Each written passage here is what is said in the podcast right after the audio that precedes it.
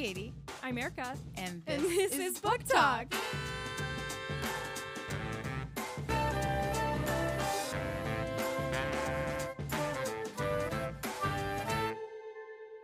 Hi, Katie. Well, I wasn't really here for that either. That sounded Oh, really, like, whatever. We're in it now. We're going live. Hi, Erica. we are live. Welcome to Book Talk. Book Talk is your weekly podcast book club. And if you're just joining us, this is the first part of Honor. And we start each episode with Katie giving us a brief summary of the book that we just, or the section of the book that we just read, because we all have book amnesia and I could not tell you what I just read. So she's going to remind us. So we start this first section flying into Mumbai with our main character, Smita. She has interrupted her lovely vacation in the Maldives to come Maldives, Maldives. Maldives. Okay, and the her lovely va- vacation in the Maldives to come help her friend Shannon, who's injured but is instead tasked with following up on a horrific news story that Shannon has been reporting on. The only issue is that A, she didn't expect this, and B, the assignment is in a remote part of India. Smita has a lot of unresolved feelings about India, which is the country where she was born, and she is to be accompanied by Mohan, who she is mostly annoyed with all the time. There's a lot of buildup, a lot of scene setting in this first section, um, but I am loving getting to know these characters so far. What did you think of this first part? I did not love this first part. I couldn't tell if this is going to be a book you hated or if this was going to be and a book I liked, which I think is how we're leaning. But why didn't you like it? Smita is just kind of annoying.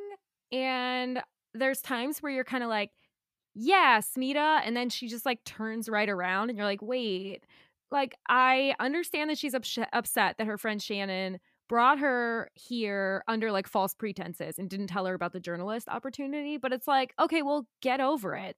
And like Mohan says, like, so if she had told you that that's what she needed, you would have told her no?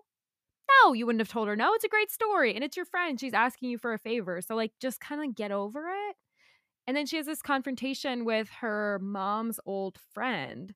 And she kind of like stands up for herself. And you're like, yeah, like, I don't know. Obviously, something happened that we're going to find out about later.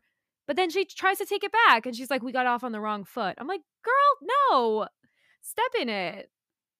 I don't know. So that's how I'm feeling so far. I'm glad she's not going on the trip with Nandini, but I also feel like the tension between her and Nandini also is like exaggerated. Like we get it. They don't really like each other. I feel like that's building into some. Yeah, I do feel like there's some annoying parts to it as well. I think her being annoyed about the news story part. I don't know. I feel like it's all understandable as well. Like if that was me and I thought I was going to help a friend, and then they were like, "Can you do this job for me?" But if it was my job, I mean, you are still helping her, so I think I would be over that part quickly. Like this is what she needs from me. Okay, I'm in. I'll do the story. Um, I feel like I don't really remember the neighbor and her scene, uh, but I do think it, it annoys me how much she hates, how much she's like disliking India. But I do feel like I have a lot of friends who have really strong opinions, good and bad, about where they live or where they grew up. So they either like fully hate where they came from and never want to go back there and are like, that's not me. Or they're obsessed with where they came from and they're like, how could you ever live anywhere else? You know, and that's not pointed at you, but I'm just kidding. It's people can be, let me say that part again, or they're like obsessed with where they live and they're like, how could you ever want to live anywhere else? Nothing is as magical as this. Like the perspective is different. So I think her complete dismissal of India is kind of annoying, but I also get it. Like they have very different experiences in living there. Um, and I hope the Nandini thing, because I do feel like it's exaggerated, is going to turn into something more interesting. I do. There's that. There's that little seed of maybe there's a relationship between Nandini and Shannon, and that's why Nandini's so upset. Oh. I mean, that's one of my main questions is like, first of all, we don't know what happened to Shannon. Um, we don't know how she got injured, and I don't know why Nandini feels responsible. I get this kind of insane loyalty storyline, but I, it doesn't feel like enough to me to justify kind of how she's acting. Uh, because again, if that's what if she was this intense storyline of being loyal and Shannon was like, What I need is for you to take Smita to this country, don't you think she'd be like, Okay, I'll do whatever you ask of me, kind of thing? So it doesn't fully fit. I do feel like this section basically just left me with a list of questions that I would like to be answered. Shannon does say why she fell, but I guess you're right. We don't necessarily know if that's the truth. She says that she's like, "Oh, I was texting and not paying attention and I tripped." But you're right. That like might not actually be true and maybe Nandini was part of it or was the cause of it or it was because of their relationship. That right. I feel like there's something resp- something something more there as to her injury and Nandini's involvement, in my opinion. But that is just like the sense that I'm getting. So I feel like that's one question I have. The other big burning question I have is what happened to Smita? Why did her family have to leave? What could have been so bad? Um, like how did I think that have something to do with the title of this book, Honor, right? Like what happened that they found them dishonorable and that they had to leave. You're right. There's lots of questions so far. It's definitely setting the stage and painting the picture for us of like what Mumbai is like and sort of what the underlying tensions are between Smita and her Indian culture that she doesn't agree with or that she feels tension with. Yeah. I'm curious about that whole thing. Yeah. Seems to be mostly related to gender issues and how they treat women. So that But could I have also to do with her like, mom. if that is what she I also I understand that it probably does do with gender and how they treat women, but that is what Smita has dedicated her career to. So it is interesting to me that she's having a hard time confronting that or wanting to be a part of that in the country where she's from, where she maybe could have maybe a bigger impact or at least some kind of impact. And she's really putting up a wall against that. What do you think is happening with Shannon and Mohan? Do you think there's something there? Or do you think that Mohan is going to fall in love with our main character, Smita? we definitely have classic road trip adventure set up for a romance. I could see it happening. They're definitely different in the way they view the world and they clearly have like some sort of banter. So I could see it getting there. I still thought that there was something between Shannon and Mohan. Like I'm still a little bit confused about how they're so close, but I do see a potential for him and Smita to get together. Yeah, I'm wondering if you're gonna have kind of like a love triangle situation here. Only because I'm like, okay, I, th- I can definitely see Smita and Mohan. I feel like we have the perfect setup. I feel like they're very different, but also they're both kind of looking at each other like, is there something I could learn here? Uh, is something about them correct? Like they're feeling that self awareness and around the other person. So I feel like we're setting ourselves up for a cute little romance road trip. Um, but I also am curious the way that he talks about the traditional culture that he was raised in and the way he is acting around and for Shannon, I just feel like I don't know how those go together unless they had some sort of romance. Maybe he just sees Shannon as a sister, but I don't know. I also didn't know that Shannon was white until towards the end. I guess I could have guessed because her name is Shannon, but that was surprising to me. And then how it played into the fact that she's American, so she's getting treated differently in this country. Um, but maybe that's part of it. Like he is more traditional and maybe wants to marry an Indian girl and maybe is more into Smita. And that will be something that they discuss in some part of their relationship. I for some reason did picture her in my head as like a white, blonde, blue-eyed journalist. That's how she is in my head. I don't know if that's what she I don't think we have any other descriptors, but that's what she looks like inside my brain. But I did think it was really interesting like at the hotel where they're like, you know, are you staying in separate rooms? And he kind of like jumps in to save the day. But she's like, well, what would Shannon have Nandini have done here? And he's like, I mean, they're she's American. Yeah, so she has a different set of rules. They treat tourists differently. Definitely money changes gender dynamics, which should tell you something about the nature of power. I do feel like we're going to be discussing the nature of power in this book a lot more as well. And gender. It seems like it's all gender dynamics, social judgments, perspective, all of the above. The author does do a good job in this section too of pointing out like some of the hypocrisies and also some of the similarities of Americans judging other countries and how we sort of do similar things where we think of this particular type of violence as so unacceptable and yet she draws a parallel to gun control and gun violence where it's like well this is not happening in other countries and that's how they look at what you tolerate or what you deal with you know and these things don't make the news as much anymore and it's like kind of similar to this type of violence that she's going to be investigating I think that's totally true. I think reading about other cultures allows us to kind of look more critically, if you choose to, at what you believe in the culture, what you have accepted, what you have deemed is normal and is just kind of a part of daily life, what you've what you kind of learned to live with because it is different. When we were in when we were in Tunisia, um, somebody was talking about like the fear of being in kind of a militarized state, blah, blah, blah. And one of my friends was like, I mean, people are afraid to be in America. They're like, what if I go to a movie theater? Like, I could just get shot. What if I send my kid to school? Like, there could be a mass shooting. And I was like, like fear is what you make of it and it's what you hear and it's what you what you have normalized is not normalized here and so then it's you know fear is created differently based on your perspective and on how you are living and growing up etc which was kind of shocking for me to hear because i was like yeah i guess there is a lot i mean i know there's a lot of gun violence but i do feel like overall safe so i think you know that must be others perspective as well and it's not always Yeah, it's a little bit of privilege too. no it's Uh, totally privilege i mean that's why they have that perceived safety is because of all my privilege 100% so yeah Even the example that comes to mind is I had a friend when I was living in Australia who was from New Zealand. And at the time, New Zealand had basically no guns anywhere. Anybody, nobody had guns. There was no guns anywhere. And police officers did not carry guns. And they would have a gun like in a car in a special lock that they had to like radio in to get permission to unlock. And it would be like remote unlocked for them in like specific cases. And this was before like the terrorist incident in New Zealand that happened recently. But he said like seeing police officers in America with guns is not it does not make him feel safe. It makes him feel terrified. right And so it's like even the same like our idea of the exact same thing of like this is safety, this is uh scary or this is threatening, you know, it's just so culturally dependent. Totally. I feel like seeing militaries up like abroad freak does not make me feel safer.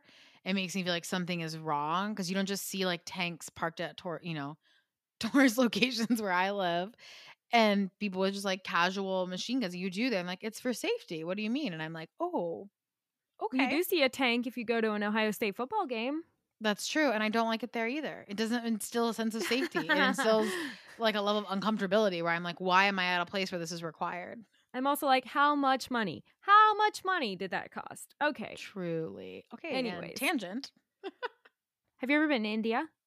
No, but we're going in December. So exciting. Have you been to India? No. When I worked at IBM, the team that I started with was all Indian men plus me. And it the only thing I know I mean, I know I knew like had a lot of experiences with them and learned a lot from getting to know them. I think the biggest thing is it's very similar to America where like it's huge, so it's sort of funny when people talk about like oh that's so American. It's like what do you mean? There are so many different versions of America within this country and they have their own stereotypes, their own language, their own culture, their own food depending on like where you are in the country.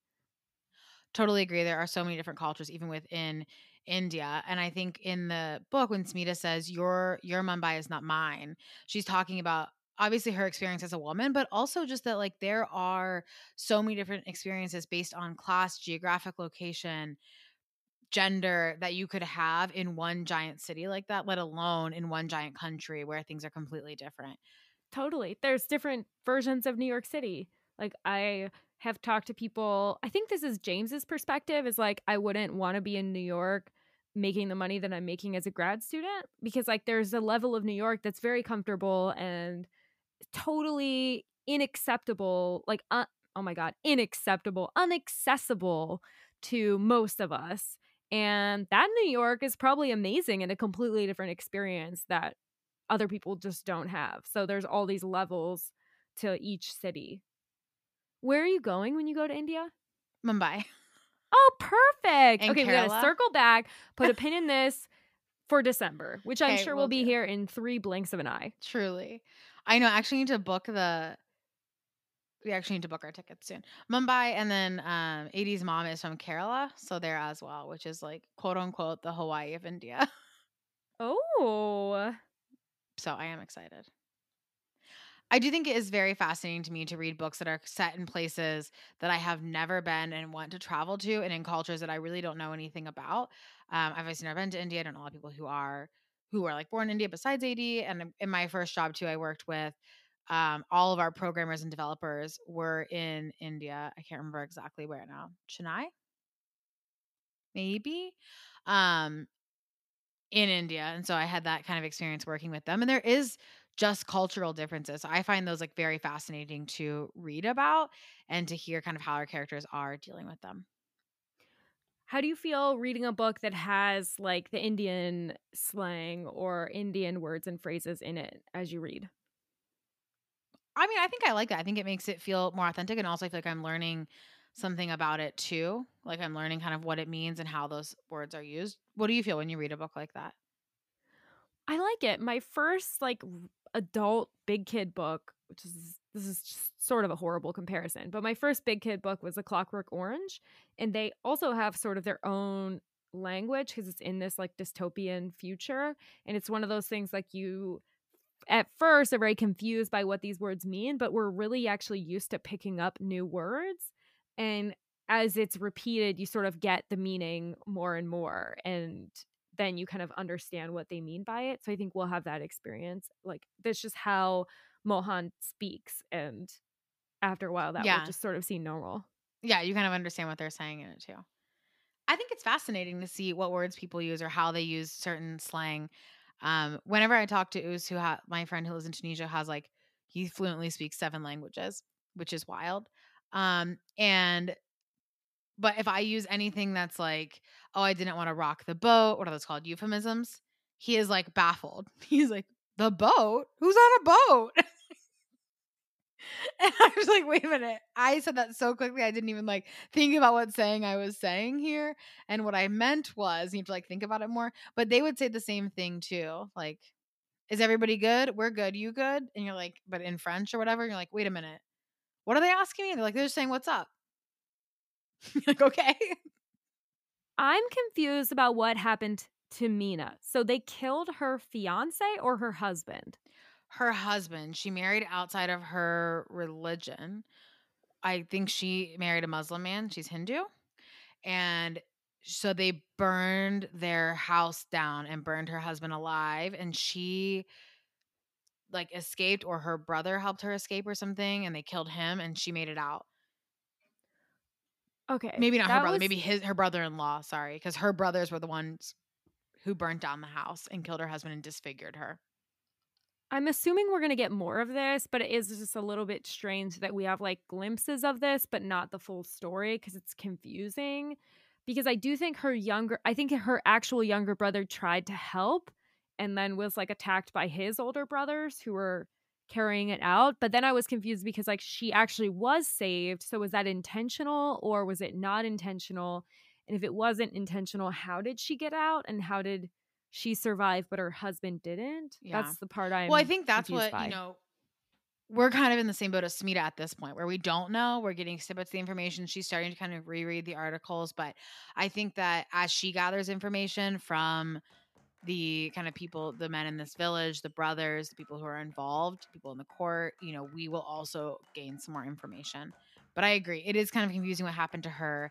And I understand that she's doing it. She's suing them, which is super brave and also a way to like these injustices are happening all, happening all over and all the time and she's actually doing something to fight back, which is inspiring and she's one of the, you know, not one of the few characters, but seemingly in this book so far, she's fighting back with a, like a very tangible way to what happened to her and what could happen to other women.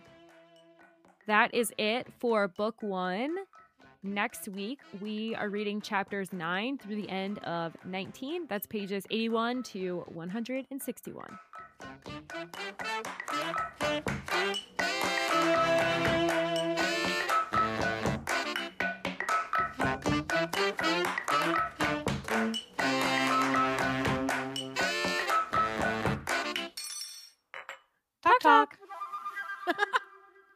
My dad does this thing where he will read a book and really like it and then he'll drop it off for me and then he will ask me every single day since he dropped off if I've read it yet like I have anything else to be doing or reading. So anyways, about 2 weeks ago he dropped off John Grisham's book Sooley and um he has asked me every day since then if I've read it. So I am reading it. I'm reading it just for everyone to know. It's about a a South Sudanese basketball player who is recruited to play basketball um, in the U.S. And while he's here on a trip, his family is like most of them at least, as far as he knows, brutally massacred in this in the civil war fighting in South Sudan. He's also trying to balance doing what's good for his family and his community by playing basketball and by moving forth that dream while also like surviving in his grief. John Grisham's writing style, I think that it is very suspenseful, but sometimes it feels also very elementary, but I think that's also why it's approachable. So I get it. And then I'm also still reading slowly but surely on Earth We Were Briefly Gorgeous. I just read like 10 pages a day. I feel like it's beautifully poetic, but I don't know. Maybe it's just, maybe I'm just not smart enough for this, but sometimes I feel like I'm fully lost in what's happening or what he's saying. And then it will get back on track and talk about like his life growing up in the nail salon. And I'm like, okay, I'm here. I get it. And then it will go off on some like really meta tangent. And I am like, am I following? Did you feel like that or is it just me? That's definitely the book. It's very like poetic, editorial, going on a journey. It's like dreamlike almost. Yeah. But I think you just have to go with it. I think it's a very it's like a it's a mood. You're going into his head of how Totally. he's experienced the world and growing up and discovering himself. But yeah, it's very disorienting. I do think you're correct that it's similar to Open Water. Mm-hmm. For some reason, I liked Unearthed Briefly Gorgeous and not Open Water, and it seems like we're like flipping on this book. Yeah. I do think it's beautiful. The writing is beautiful. It is poetic. I I do enjoy it every time I read it. I think sometimes I just expect to understand and comprehend everything that I'm reading. And it is disorienting to read a book where I'm like, maybe I don't fully get that. Maybe I'm not fully, maybe I'm not meant to fully understand it. It's not my experience. And kind of just relaxing into that.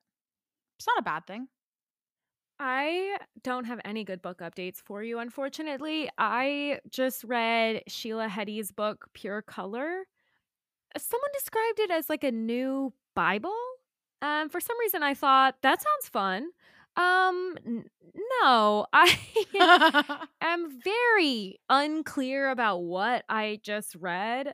It is just like purely bizarre. That's what I would call the book. Purely bizarre. I don't know what the fuck uh, like happened in that book. I will say it is the best first page of any book I've ever read, and it, Oh. it's basically all downhill from there. no. Oh. For me personally, again, like if you don't think that you are smart enough to understand on Earth We Were Briefly Gorgeous, just like this book, like don't even attempt it. It is like truly on another planet where you're like, oh, this is written for like the literati. I don't know if that's like an appropriate term to use, but that is just like true. This is like an intellectual's intellectual book where people are just like, mm, snapping their fingers, Yeah, but no one for me. understands what the fuck is happening. But they're all like, I should and I will. I love that book. Um, I did I tell you that I finished Stay and Fight? No, that was really fast. Oh yeah, okay. I finished that. I forgot to say that also. Did you like Um, it? I loved it. It's not a predictable, like hokey, everything's perfect book. There's like a lot of layers to it. Um, I think it raises a lot of good questions about what it means to be a family, what it means to be part of society, what it means to be normal, and what are the pressures we put on each other to meet those standards that we make up for each other. So it questions a lot of things that we just take for granted, I think, in real life. And the characters are hilarious and unique. The story is original. It gave me educated vibes. If you read Educated, and also kind of where the crawdads sing vibes. Which as soon as I posted those two books together, everyone literally I got like 17 comments. Like, okay, I'm buying this immediately. Um, rather than the educated or yeah, both of them, they're kind of love stories. This one has a little bit of a love story, but it's on a compound of two women who are raising their son together. Um, a third woman is in as well. That's like page one. So it's kind of like a commune situation happening um, that it's built on. So it is definitely a little bit more different, maybe the queer version of where the crawdads sing. Love that. I, I really did like it. I thought it was very interesting and it raised more questions than it answered. And I liked the ending as well. I read another book and I did not finish it. I put it in You the DNF pile. I put it down. No, what was it? There's no such thing as an easy job. Oh, I talked about this, I think, on last week's episode. It's about this Japanese woman. Again, not sure. I think it's a oh, woman. oh yeah, we did talk about this. Is in these like magical realism careers and jobs. She's sort of like burnout and is taking these like jobs from a temp agency, and each one is like very strange and bizarre and there's some element of like science fiction to each of them. I just found the translation really stilted and I didn't appreciate the magical realism. It was just confusing to me why this matters. And each like section is a different job and I've heard like different jobs are better than others and apparently the third job's really good but the fourth job is bad and I was just like I'm not trudging through this. I stopped midway through the second job because I'm just like I just can't force myself to read right now. I'm still in a vulnerable place after pure color. Right. I mean, also we read for fun and to grow and learn, and you just have to know to put things down. I have not picked up Milkfed or Girl Woman Other for months. Well, they're gonna get that bookshop link cred in our show notes, so we'll give Good them that. them. Good for them. Were you gonna ask me something? I feel like I was, and I don't remember what it was. it was about no such thing as an easy job, sci-fi, magical realism, translation. I think I was just gonna say, is magical realism kind of what you would classify parts of House in the Cerulean Sea as? Is that what you mean by magical realism? That's a good question. I don't really know. I think of this as similar. So, like, have you ever read a Haruki Murakami book? Uh, yes, yes. I can't think of the name right now. It has a blue and white color cover. I don't know. I think there's lots of versions of his cover. Cool, cool. Yes. Haruki Murakami is one of my favorite authors. In his books, it's like a it's a real world, but there's some element element of it that's just like off. Like the cats talk. And you're like, "Okay, but like the rest of the world is exactly the same." I think if I'm I'm going to guess that that's what magical realism usually means is that it's basically this world, but one part of it is science fiction. I don't mind magical realism. I guess it's just why the elements of another world if Well, like, they're what's not it doing? Right? Is it gratuitous? yeah what's is it doing? serving this person who runs our book club at work is read Verity. And they're like, okay, I'm reading it now. My friend recommended it. And I was like, let me know how it goes. And they're like, I have so many things I need to talk about. I do not think that they loved it. And I was like, that's how I felt reading it after. Right as soon as I was done, I thought maybe I loved it. And later I was like, I think I actually did not love that journey. But they were talking about how the sex scenes and the violence seemed very gratuitous. Like it was just done to what end? Like the really dark scenes, like we talked about, and also the insane amount of like erotica scene. She was like, for what? For who? i agree obviously i'm very into either a lot of character development or a lot of plot and i don't like extra- extraneous plot we're also totally coming off of an extremely edited book in the school for good mothers because jasmine was an editor and is an editor so she spent a ton of time cutting basically everything extraneous from her book down to like an extra word so we're really primed for looking for that kind of thing at this moment i think okay Okay. Bye bye.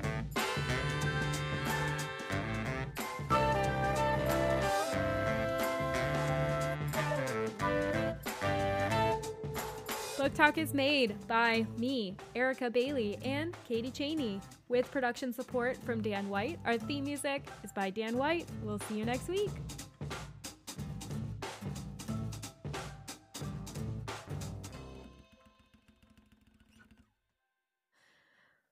Okay. Hi, Katie. Oh, wait, let me do that again. I did a really loud, like, lip smack, and I feel like the mouth sounds. I didn't like them. No, Okay. we're not here for it.